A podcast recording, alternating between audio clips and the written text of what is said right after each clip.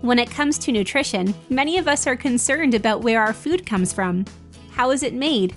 Does it fit in with a healthy diet? Does it positively impact the community? The new Canadian Food Guide suggests consuming food with limited amounts of sugar.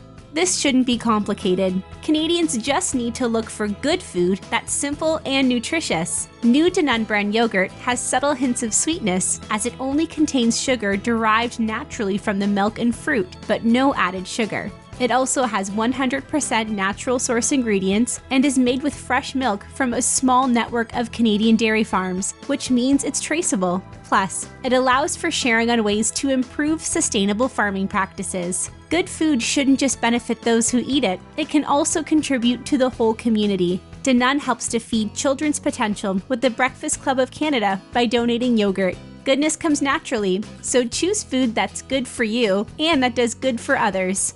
To learn more, visit danoneyogurt.ca.